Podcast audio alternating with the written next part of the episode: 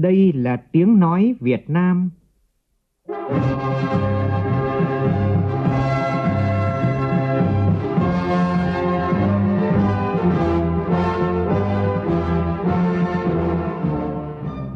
là tiếng nói Việt Nam, phát thanh từ Hà Nội, thủ đô nước Cộng hòa xã hội chủ nghĩa Việt Nam.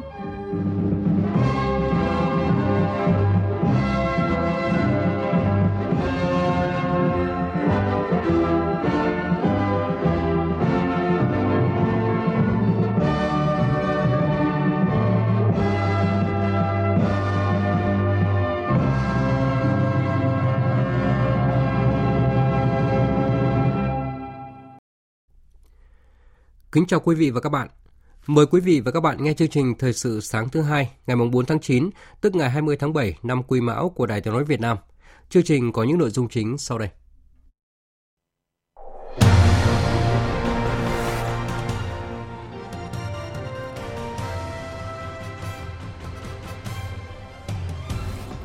Thủ tướng Phạm Minh Chính dẫn đầu đoàn đại biểu Việt Nam tham dự hội nghị cấp cao ASEAN lần thứ 43 và các hội nghị cấp cao liên quan diễn ra từ hôm nay đến ngày 7 tháng 9 tại Indonesia.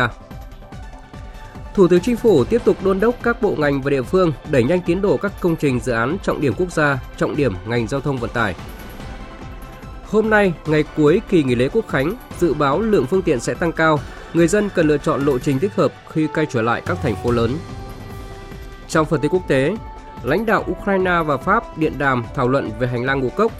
Cũng hôm nay, Tổng thống Thổ Nhĩ Kỳ Tayyip Erdogan thảo luận với Tổng thống Nga Putin tại Sochi về khả năng khôi phục sáng kiến ngũ cốc Biển Đen. Bảo hiểm thiên tai, một loại hình bảo hiểm mới ra đời tại Hàn Quốc được kỳ vọng là phao cứu sinh cho người lao động.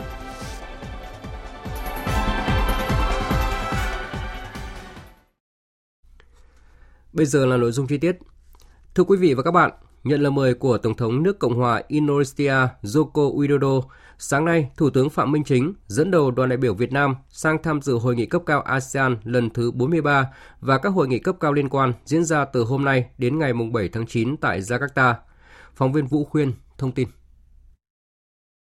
Đây là hoạt động cấp cao thường niên lớn nhất của khu vực với sự tham gia của lãnh đạo các nước ASEAN và các đối tác gồm Trung Quốc, Hoa Kỳ, Nhật Bản, Hàn Quốc, Ấn Độ, Nga, Australia, New Zealand, Canada, Liên Hợp Quốc cùng nhiều đại diện tổ chức quốc tế khu vực. Hội nghị cấp cao ASEAN lần thứ 43 và các hội nghị liên quan có ý nghĩa quan trọng là dịp để các lãnh đạo thảo luận những vấn đề chiến lược tác động đến khu vực, tiến trình phát triển của ASEAN, các biện pháp nâng tầm và tạo động lực cho hợp tác ASEAN thời gian tới, cũng như trao đổi về các vấn đề quốc tế khu vực cùng quan tâm. Chương trình hoạt động trong khuôn khổ hội nghị cấp cao ASEAN ngoài lễ khai mạc bế mạc và các phiên họp của hội nghị cấp cao ASEAN lần thứ 43 còn có các hội nghị cấp cao ASEAN cộng 1 với các đối tác Trung Quốc, Hàn Quốc, Nhật Bản, Hoa Kỳ, Ấn Độ, Australia, Nga, Liên Hợp Quốc và Canada. Hội nghị cấp cao ASEAN cộng 3 và hội nghị cấp cao Đông Nam Á và lễ chuyển giao Chủ tịch ASEAN 2024 cho Lào. Dịp này, Indonesia cũng sẽ tổ chức hội nghị thượng đỉnh kinh doanh và đầu tư ASEAN từ ngày mùng 3 đến ngày mùng 4 tháng 9 và diễn đàn ASEAN Ấn Độ Dương Thái Bình Dương từ ngày mùng 5 đến ngày mùng 6 với sự tham gia của lãnh đạo các nước ASEAN và đối tác, đại diện các tổ chức quốc tế, doanh nghiệp và học giả. Các hội nghị lần này sẽ tập trung trao đổi các trọng tâm, ưu tiên đánh giá tình hình triển khai tầm nhìn cộng đồng ASEAN 2025 và các kế hoạch tổng thể trên ba trụ cột chính trị, an ninh, kinh tế và văn hóa xã hội –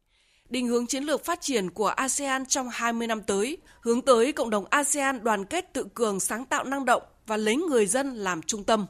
Kiểm điểm và thảo luận phương hướng, các biện pháp tăng cường làm sâu sắc quan hệ ASEAN với các đối tác, trao đổi về tình hình thế giới và khu vực. Dự kiến hội nghị cấp cao lần này sẽ thông qua và ghi nhận khoảng 50 văn kiện, trong đó có cả các văn kiện về chiến lược mang tính dài hạn như tầm nhìn cộng đồng ASEAN 2045, tuyên bố hòa hợp ASEAN 4, tuyên bố ASEAN là tâm điểm tăng trưởng và các văn kiện về những lĩnh vực hợp tác cụ thể trong ASEAN và giữa ASEAN với các đối tác như an ninh lương thực, kinh tế số, kinh tế biển xanh, nông nghiệp, hệ sinh thái xe điện, phát triển gia đình và bình đẳng giới, giáo dục mầm non, hòa nhập cho người khuyết tật, thúc đẩy hợp tác trên cơ sở tài liệu quan điểm ASEAN về Ấn Độ Dương-Thái Bình Dương. Trong lần này, đoàn Việt Nam tham dự hội nghị sẽ truyền tải những thông điệp lớn của Đảng, Nhà nước và Chính phủ Việt Nam đến bạn bè khu vực và quốc tế về một Việt Nam hòa hiếu, hợp tác và hội nhập, tham gia tích cực hơn, chủ động hơn và hiệu quả hơn vào các tiến trình khu vực. Tại các hội nghị, Thủ tướng Chính phủ Phạm Minh Chính sẽ có các bài phát biểu chia sẻ quan điểm của Việt Nam, đề xuất các sáng kiến định hướng trong nhiều lĩnh vực hợp tác quan trọng nhằm hiện thực hóa chủ đề ASEAN tầm vóc, tâm điểm của tăng trưởng – củng cố tiến trình xây dựng cộng đồng ASEAN đoàn kết vững mạnh, có vai trò và vị thế ngày càng quan trọng ở khu vực và trên thế giới và mang lại lợi ích thiết thực cho người dân. Đồng thời, Thủ tướng sẽ tham dự và có bài phát biểu quan trọng tại Hội nghị Thượng đỉnh Đầu tư và Kinh doanh ASEAN với chủ đề ASEAN trong thế giới đa cực. Cùng với đó, Thủ tướng Chính phủ sẽ gặp gỡ tiếp xúc với lãnh đạo của nhiều nước, tổ chức quốc tế tham dự hội nghị để thúc đẩy hợp tác song phương và trao đổi về các vấn đề quan tâm và sẽ cùng lãnh đạo các nước tham dự diễn đàn ASEAN Ấn Độ Dương Thái Bình Dương. Diễn đàn tạo cơ hội cho các chính phủ doanh nghiệp trao đổi, thúc đẩy hợp tác trong lĩnh vực hạ tầng xanh, tài chính bền vững, kinh tế sáng tạo. Trở lại với các vấn đề thời sự trong nước, Thủ tướng Chính phủ vừa ký ban hành công điện số 780 yêu cầu các bộ ngành địa phương tiếp tục phát huy tinh thần trách nhiệm cao nhất, nỗ lực đẩy nhanh tiến độ các công trình, dự án quan trọng quốc gia, trọng điểm ngành giao thông vận tải. Công điện nêu rõ, thời gian qua chính phủ, ban chỉ đạo nhà nước các công trình dự án quan trọng quốc gia, trọng điểm ngành giao thông vận tải và các đồng chí lãnh đạo chính phủ đã có nhiều chỉ đạo tháo gỡ khó khăn vướng mắc, đẩy nhanh tiến độ triển khai các công trình giao thông trọng điểm, đặc biệt là các dự án đường bộ cao tốc, các chủ đầu tư, nhà thầu xây lắp, nhà thầu tư vấn đã tích cực làm việc liên tục 3K 4 kíp, nhiều công trình thi công cả trong các ngày lễ Tết. Nhờ đó đến nay, cả nước đã có 1.832 km đường bộ cao tốc đang khai thác và đang tích cực triển khai xây dựng các đoạn còn lại trên tuyến cao tốc Bắc Nam phía Đông. Các tuyến đường vành đai vùng thủ đô Hà Nội, thành phố Hồ Chí Minh và các tuyến đường bộ cao tốc kết nối khu vực Tây Bắc, Tây Nguyên, Tây Nam Bộ và đồng bằng sông Cửu Long – để tiếp tục phát huy tinh thần trách nhiệm cao nhất, kịp thời khắc phục mọi khó khăn vướng mắc, phấn đấu mục tiêu đến năm 2025 có khoảng 3.000 km đường bộ cao tốc và đến năm 2030 có 5.000 km đường bộ cao tốc như nghị quyết Đại hội Đảng lần thứ 13 đã đề ra. Thủ tướng Chính phủ yêu cầu Bộ Giao thông Vận tải, các bộ ngành liên quan và Ủy ban Nhân dân các tỉnh, thành phố trực thuộc Trung ương nỗ lực hơn nữa, tập trung tháo gỡ khó khăn, xử lý tồn tại trong công tác giải phóng mặt bằng, di chuyển các công trình hạ tầng kỹ thuật, tháo gỡ vướng mắc liên quan đến khai thác, cung ứng vật liệu xây dựng, tập trung đẩy nhanh tiến độ thi công, sớm hoàn thành đưa vào khai thác sử dụng các công trình dự án theo đúng tiến độ, bảo đảm chất lượng, ra soát kết nối đồng bộ với các tuyến đường bộ cao tốc nhằm phát huy hiệu quả đầu tư khai thác quỹ đất, thúc đẩy phát triển kinh tế xã hội các vùng, địa phương và cả nước. Về việc điều chỉnh linh hoạt vốn, Thủ tướng yêu cầu Bộ trưởng Bộ Kế hoạch và Đầu tư chủ trì phối hợp với Bộ trưởng Bộ Tài chính khẩn trương có văn bản hướng dẫn các bộ, cơ quan trung ương, địa phương về điều chỉnh vốn giữa các nhiệm vụ dự án của chương trình phục hồi phát triển kinh tế xã hội với các nhiệm vụ dự án thuộc kế hoạch đầu tư công trung hạn giai đoạn 2021 đến 2025 đã được bố trí vốn trong dự toán ngân sách nhà nước năm nay theo nghị quyết số 93 của Quốc hội khóa 15, bảo đảm giải ngân tối đa nguồn vốn được giao. Trước mắt tập trung giải quyết ngay việc điều hòa nguồn vốn cho dự án đường bộ cao tốc Bắc Nam phía Đông và các dự án trọng điểm khác. Tuyệt đối không để ảnh hưởng đến tiến độ triển khai thi công các dự án, hoàn thành trước mùng 9 tháng 9 tới và báo cáo lại Thủ tướng Chính phủ. Sau hơn một năm triển khai đề án nâng cao nhận thức, phổ cập kỹ năng và phát triển nguồn nhân lực chuyển đổi số quốc gia đến năm 2025 của chính phủ, việc phát triển nguồn nhân lực chuyển đổi số đã được đẩy mạnh ở nhiều bộ ngành và địa phương và mang lại kết quả tích cực. Tin của phóng viên Thúy Hà. Đến nay, cả nước đã triển khai trên 75.000 tổ công nghệ số cộng đồng đến tận thôn xóm với gần 350.000 thành viên tham gia. Đã xuất hiện nhiều điểm sáng, mô hình hay như việc xây dựng nhận thức số, đào tạo nhân lực số tại thành phố Đà Nẵng, hay việc triển khai nền tảng học trực tuyến mở của Bộ Thông tin và Truyền thông nhằm bồi dưỡng về chuyển đổi số cho hàng trăm nghìn công chức viên chức là đội ngũ nòng cốt về chuyển đổi số của bộ ngành địa phương – và bồi dưỡng kỹ năng số miễn phí cho người dân. Tuy nhiên, theo ông Lê Nguyễn Trường Giang, Viện trưởng Viện Chiến lược chuyển đổi số, những kết quả tích cực này mới chỉ là bước đầu và thực tiễn cho thấy nhiều địa phương doanh nghiệp vẫn chưa coi chuyển đổi số là nhiệm vụ trọng tâm, chưa thực sự quan tâm chỉ đạo, ưu tiên nguồn lực, nhất là nguồn nhân lực cho chuyển đổi số. Chúng ta đang thực hiện tiến trình chuyển đổi số một cách tốc lực với tốc độ nhanh, khối lượng lớn, yêu cầu cao Tuy nhiên hiện nay một vấn đề rất lớn đó là việc đào tạo chuyển đổi số cũng đang bị thu hẹp, đang bị khu bộ vào trong một số cái nhóm và công việc nhất định. nó dẫn đến việc là thực tế về đào tạo chuyển đổi số mới đang chạy theo các chỉ tiêu chứ còn về chất lượng đào tạo cán bộ chuyển đổi số tôi nói là ba thứ là chuyên gia tư vấn về chuyển đổi số chuyên gia đào tạo về chuyển đổi số và chuyên gia chuyên trách về công việc chuyển đổi số đang là điểm thiếu lớn nhất của Việt Nam. Với tinh thần đồng hành kịp thời tháo gỡ khó khăn cho doanh nghiệp, chú trọng cải cách thủ tục hành chính gắn với thông thoáng môi trường đầu tư, nhiều năm qua Hà Tĩnh đã trở thành một trong những tỉnh thành dẫn đầu cả nước về thu hút đầu tư. Phóng viên Đài Tiếng nói Việt Nam thông tin. Thông tin từ Ủy ban nhân dân tỉnh Hà Tĩnh cho biết, từ đầu năm đến tháng 7 năm nay, tỉnh đã chấp thuận chủ trương đầu tư 10 dự án đầu tư trong nước với tổng mức gần 1.300 tỷ đồng. Đây là kết quả vượt bậc khi tỉnh Hà Tĩnh đã trao biên bản ghi nhớ hợp tác đầu tư cho 25 nhà đầu tư về các dự án trong lĩnh vực bất động sản, du lịch nghỉ dưỡng, hạ tầng khu cụm công nghiệp, thương mại dịch vụ, với tổng vốn đăng ký đầu tư gần 220.000 tỷ đồng. Ông Võ Trọng Hải, Chủ tịch Ủy ban nhân dân tỉnh Hà Tĩnh cho biết, từ nỗ lực cải thiện môi trường đầu tư kinh doanh đã giúp Hà Tĩnh lọt vào danh sách một trong 10 địa phương thu hút vốn đầu tư nước ngoài lớn nhất cả nước. Đến nay, Hà Tĩnh có gần 1.500 dự án đầu tư với tổng số vốn đăng ký hơn 454.000 tỷ đồng, tương đương hơn 18 tỷ đô la. Là Hà Tĩnh vừa rồi thì công bố quy hoạch tỉnh gắn với xúc tiến đầu tư thì có thể nói rằng là rất thành công. Tất cả các doanh nghiệp nhà đầu tư người ta cũng đồng hành với tỉnh Hà Tĩnh nó có nhiều lợi thế mà lâu nay chúng ta chưa khai thác được. Thì giờ qua công bố quy hoạch tỉnh rất rõ bốn lĩnh vực. Một là phát triển công nghiệp. Lĩnh vực thứ hai là dịch vụ du lịch. Hà Tĩnh có 137 km bờ biển, đang còn hoang sơ. Để các nhà đầu tư làm ăn lâu dài, hiệu quả tại địa phương, Hà Tĩnh sẽ tăng cường cải cách thủ tục hành chính, cải thiện môi trường đầu tư kinh doanh. Ông Trần Việt Hà, Giám đốc Sở Kế hoạch và Đầu tư tỉnh Hà Tĩnh cho biết. Hà Tĩnh tạo mọi điều kiện thuận lợi cho các doanh nghiệp vào nghiên cứu đầu tư trên địa bàn tỉnh và cải thiện môi trường đầu tư kinh doanh và tháo gỡ các cái khó khăn vướng mắc và các cái thủ tục hành chính cũng được được giảm thiểu nên ờ, thời gian qua thì Hà Tĩnh đã thu được một số cái chương trình dự án của các nhà đầu tư đầu tư trên địa bàn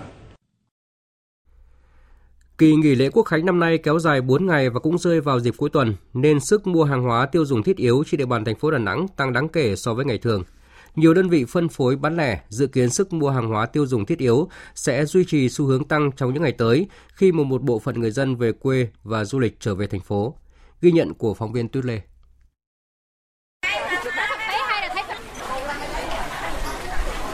Tại các chợ truyền thống của Đà Nẵng như chợ Cồn, chợ Hàn, chợ Đống Đa, chợ Đầu Mối, không khí mua sắm nhộn nhịp, các mặt hàng được tiểu thương bày bán với giá cả bình ổn.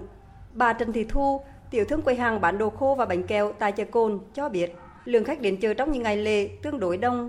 Xong hè lễ này nó cũng gần nhau, nên chi một lượng khách hàng đến chợ còn cũng khá đông, tham quan và mua sắm. Nhất là cái ẩm thực người ta đấy, thưởng thức vừa ngon mà vừa rẻ. Về mặt giá cả rất là bình ổn, sản phẩm mua về cũng vậy. Thì khách đến chợ đông thì vui thôi.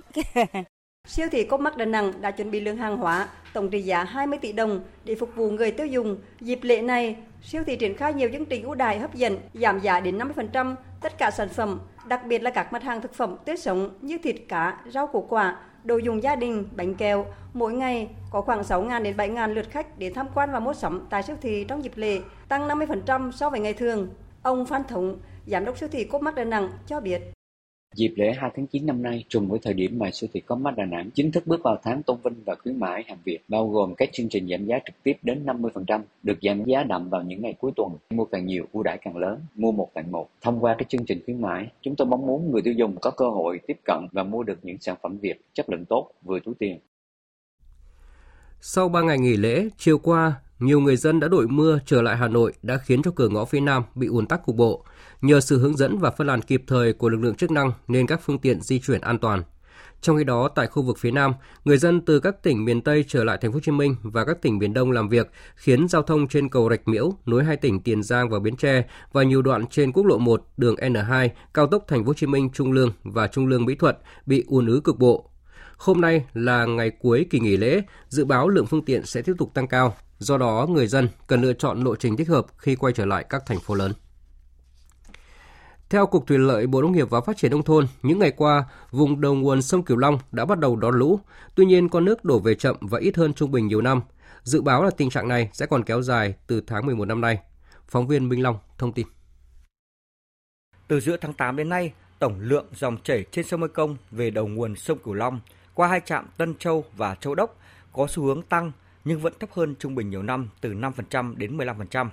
Dự báo từ tháng 12 năm 2023 đến tháng 2 năm 2024, tổng lượng dòng chảy sẽ thấp hơn trung bình nhiều năm từ 10% đến 20%. Mực nước cao nhất trong năm có khả năng ở mức sấp xỉ hoặc dưới báo động 1 khoảng 0,2 m, thấp hơn cùng kỳ năm ngoái từ 0,3 m đến 0,5 m. Ông Lương Văn Anh, Phó Cục trưởng Cục Thủy lợi Bộ Nông nghiệp và Phát triển Nông thôn lưu ý, do nước lũ về chậm nên tình trạng xâm nhập mặn tại đồng bằng sông Cửu Long có khả năng đến sớm và gây gắt hơn so với năm trước. Vì vậy, các địa phương cần có những giải pháp để chủ động phòng chống hạn hán và xâm nhập mặn. Cục Thủy lợi thì đã tham mưu cho Bộ Nông nghiệp Phát triển Nông thôn có cái văn bản chỉ đạo các địa phương có các cái giải pháp chung cho địa phương mình và giải pháp cho từng vùng mà có nguy cơ hạn hán xâm nhập mặn xảy ra. Và trong đó thì nhấn mạnh phải quan tâm đến dự báo, kiểm đếm, quan trắc uh, dài hạn, ngắn hạn để có dự báo chính xác cho nguồn nước để có cái kế hoạch từ nay cho đến hết cái thời điểm hạn hán xảy ra. Thời sự VOV nhanh, tin cậy, hấp dẫn. Mời quý vị và các bạn nghe tiếp chương trình với phần tin thế giới. Bộ Ngoại giao Thái Lan thông báo tân Thủ tướng Thavistin sẽ không tham dự hội nghị cấp cao ASEAN lần thứ 43 và các hội nghị liên quan diễn ra tại Indonesia. Đại diện Thái Lan tham dự hội nghị sẽ là Bí thư Thường trực Bộ Ngoại giao Surun Charoen Suwan. Mặc dù Bộ Ngoại giao Thái Lan không nêu cụ thể lý do Thủ tướng không tham dự hội nghị cấp cao ASEAN lần này, song các phương tiện truyền thông sở tại trước đó cho biết, vào ngày 5 tháng 9, tân Thủ tướng sẽ dẫn đầu nội các mới với 34 bộ trưởng thực hiện lễ tuyên thệ trước nhà vua Thái Lan tại Cung điện Hoàng gia sau khi nội các của ông đã được nhà vua phê chuẩn. Căng thẳng chính trị tại Niger vẫn chưa có dấu hiệu hạ nhiệt khi mà hôm qua, hàng nghìn người ủng hộ chính quyền quân sự tiếp tục tập trung biểu tình bên ngoài căn cứ quân sự Pháp ở thủ đô Niamey để yêu cầu chính phủ Pháp rút quân khỏi Niger. Phóng viên Bá Thi, thường trú tại Ai Cập theo dõi khu vực châu Phi, thông tin. Cuộc biểu tình hôm qua nằm trong chiến dịch biểu tình quần chúng kéo dài nhiều ngày bắt đầu từ hôm mùng 1 tháng 9 do các nhà hoạt động ủng hộ chính quyền quân sự Niger phát động nhằm gây sức ép buộc chính phủ Pháp phải rút toàn bộ lực lượng đang đồn trú tại Niger về nước. Những người biểu tình mang theo các biểu ngữ và hô vang các khẩu hiệu phản đối sự can thiệp của Pháp vào công việc nội bộ của Niger, yêu cầu chính phủ Pháp lập tức rút toàn bộ lực lượng khỏi Niger. Đáng chú ý, một số nhà tổ chức cho biết chiến dịch biểu tình có thể được kéo dài vô thời hạn cho đến khi đạt được mục tiêu đề ra là quân đội Pháp phải rời khỏi Niger. Cùng ngày, Tòa án tối cao Niger ra phán quyết tước bỏ quyền miễn trừ ngoại giao đối với đại sứ Pháp tại Niamey, đồng thời ra lệnh cho lực lượng thực thi pháp luật của Niger lập tức thực hiện việc trục xuất nhà ngoại giao Pháp ra khỏi đất nước. Phán quyết được đưa ra trong bối cảnh chính quyền quân sự Niger tiếp tục triển khai lực lượng an ninh dày đặc bên ngoài trụ sở đại sứ quán Pháp để sẵn sàng việc bắt giữ và trục xuất đại sứ Pháp Sylvain Ité. Tổng thống Ukraine Zelensky hôm qua có cuộc điện đàm với người đồng cấp Pháp Emmanuel Macron thảo luận về hành lang biển do Ukraine thiết lập ở Biển Đen để đảm bảo an toàn cho tàu bè qua lại sau khi Nga rút khỏi thỏa thuận ngũ cốc. Trong khi đó, dự kiến hôm nay, Tổng thống Thổ Nhĩ Kỳ Tayyip Erdogan sẽ gặp người đồng cấp Nga Vladimir Putin ở khu nghỉ dưỡng Sochi bên bờ Biển Đen để thảo luận về khả năng khôi phục sáng kiến ngũ cốc Biển Đen.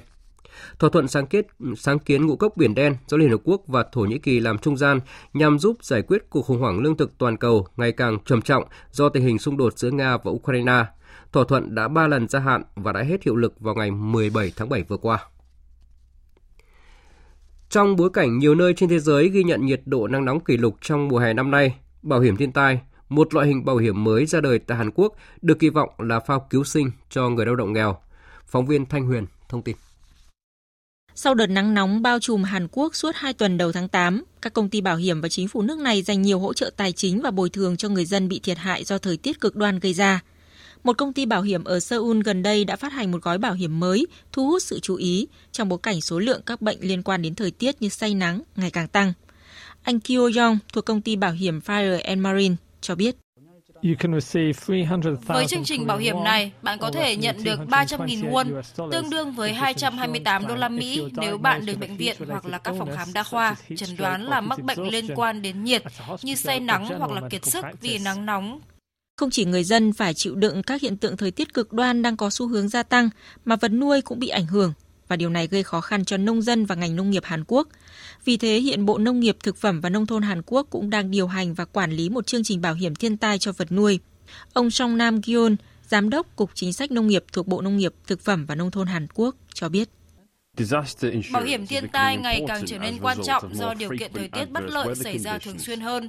Đó là lý do tại sao chúng tôi đang theo dõi các chương trình bảo hiểm ở những quốc gia đã phát triển tốt như là Mỹ chẳng hạn, nhằm cải thiện chính sách của chúng tôi.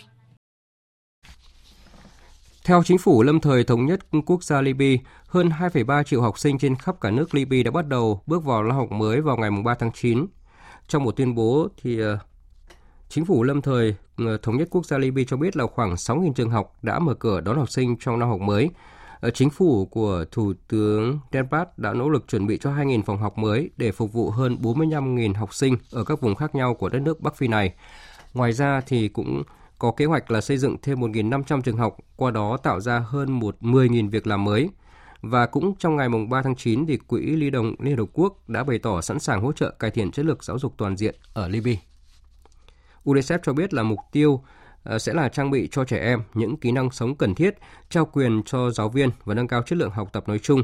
UNICEF cũng sẽ cam kết thúc đẩy giáo dục hòa nhập cho tất cả trẻ em ở Libya, không để ai bị bỏ lại phía sau. Vừa rồi là phần tin thời sự quốc tế, bây giờ là thời gian dành cho phần tin thể thao.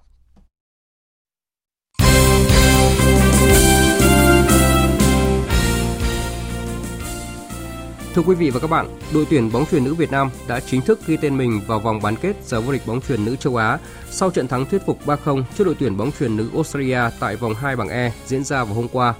Cũng ở bảng đấu này, đội tuyển Thái Lan thắng đội tuyển Hàn Quốc 3-0. Như vậy, Việt Nam và Thái Lan là hai đại diện của bảng E giành quyền vào bán kết. Do đó, trận đấu giữa đội tuyển Việt Nam và Thái Lan diễn ra vào lúc 18 giờ chiều nay chỉ là để phân định xem đội nào giành ngôi nhất bảng. Tại bán kết, đội tuyển Việt Nam sẽ gặp một trong hai đội là Nhật Bản hoặc Trung Quốc – theo quy định thì ba đội đứng đầu giải vô địch bóng chuyền nữ châu Á sẽ đoạt vé tham dự giải vô địch bóng chuyền nữ thế giới vào năm 2025.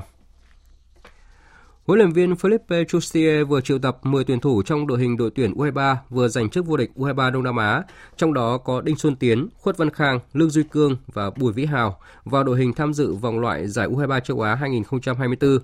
Tại giải đấu năm nay, đội tuyển U23 Việt Nam nằm ở bảng C cùng với U23 Singapore, U23 Guam và U23 Yemen và được thi đấu trên sân Việt Trì, tỉnh Phú Thọ. Theo lịch thi đấu, cả ba trận đấu của đội tuyển chủ nhà đều diễn ra vào lúc 19 giờ. Cụ thể, ngày 6 tháng 9, U23 Việt Nam đấu trận mở màn với U23 Guam, sau đó lần lượt chạm trán U23 Yemen vào ngày 9 tháng 9 và U23 Singapore vào ngày 12 tháng 9.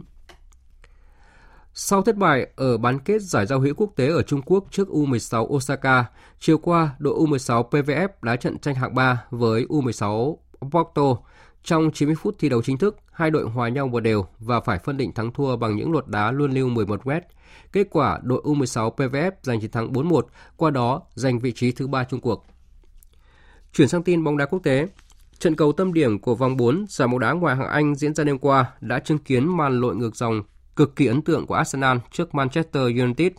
Dù bị dẫn trước từ phút 27 nhưng với thế trận tấn công áp đảo cùng những pha dứt điểm chính xác, đội chủ nhà Arsenal đã lội ngược dòng thành công với chiến thắng chung cuộc 3-1.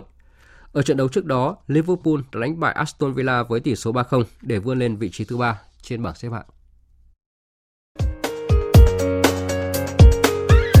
Dự báo thời tiết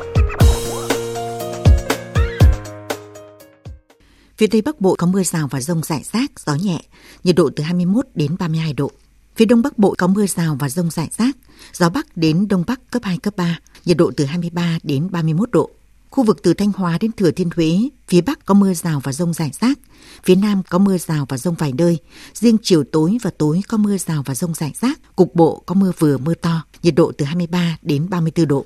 Khu vực từ Đà Nẵng đến Bình Thuận có mưa rào và rông vài nơi, cục bộ có mưa vừa mưa to, nhiệt độ từ 25 đến 35 độ. Tây Nguyên và Nam Bộ nhiều mây, có mưa vừa mưa to, có nơi mưa rất to và rải rác có rông, gió Tây Nam cấp 2, cấp 3, nhiệt độ từ 20 đến 32 độ. Khu vực Hà Nội có mưa rào và rông rải rác, gió Bắc đến Tây Bắc cấp 2, cấp 3, nhiệt độ từ 24 đến 31 độ. Dự báo thời tiết biển, Bắc Vịnh Bắc Bộ có mưa rào và rông rải rác, gió Đông Bắc đến Bắc cấp 4, cấp 5. Nam Vịnh Bắc Bộ có mưa rào và rông rải rác, gió Tây Bắc đến Tây cấp 4, cấp 5 Vùng biển từ Quảng Trị đến Quảng Ngãi, vùng biển từ Bình Định đến Ninh Thuận có mưa rào rải rác và có nơi có rông, gió Tây đến Tây Nam cấp 4, cấp 5. Riêng vùng biển Ninh Thuận cấp 6, giật cấp 7, cấp 8 biển động. Vùng biển từ Bình Thuận đến Cà Mau có mưa rào và rông rải rác, gió Tây Nam cấp 6, giật cấp 7, cấp 8 biển động. Khu vực Bắc Biển Đông, khu vực quần đảo Hoàng Sa thuộc thành phố Đà Nẵng có mưa rào và rông rải rác ở phía đông. Riêng phía đông bắc có mưa bão, gió Tây đến Tây Nam cấp 4, cấp 5. Riêng vùng biển phía Đông Bắc gió mạnh dần lên cấp 6, cấp 7, giật cấp 8, cấp 9, biển động mạnh. Khu vực giữa Biển Đông có mưa rào và rông rải rác, riêng vùng biển phía Nam cấp 6, giật cấp 7, cấp 8, biển động. Khu vực Nam Biển Đông và khu vực quần đảo Trường Sa thuộc tỉnh Khánh Hòa có mưa rào và rông rải rác, gió Tây Nam cấp 5, riêng vùng biển phía Bắc cấp 6, giật cấp 7, cấp 8, biển động. Vùng biển từ Cà Mau đến Kiên Giang và Vịnh Thái Lan, gió đi Nam cấp 5, có lúc cấp 6, giật cấp 7, biển động. Vừa rồi là những thông tin dự báo thời tiết. Bây giờ chúng tôi toán lược một số tin chính đã phát trong chương trình.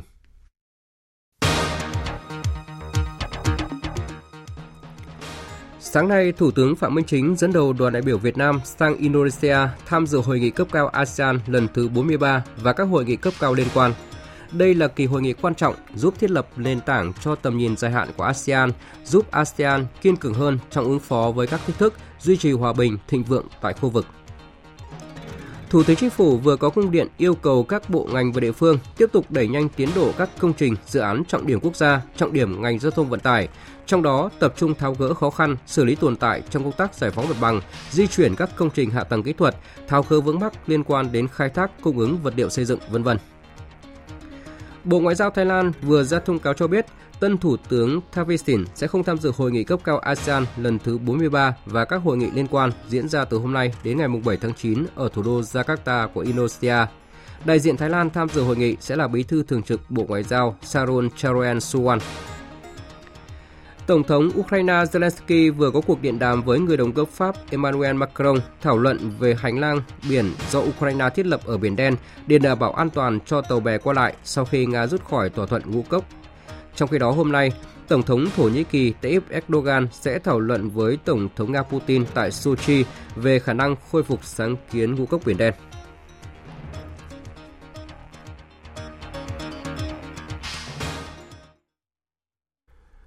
Phần tóm lược những tin chính vừa rồi đã kết thúc chương trình thời sự sáng nay của Đài Tiếng Nói Việt Nam.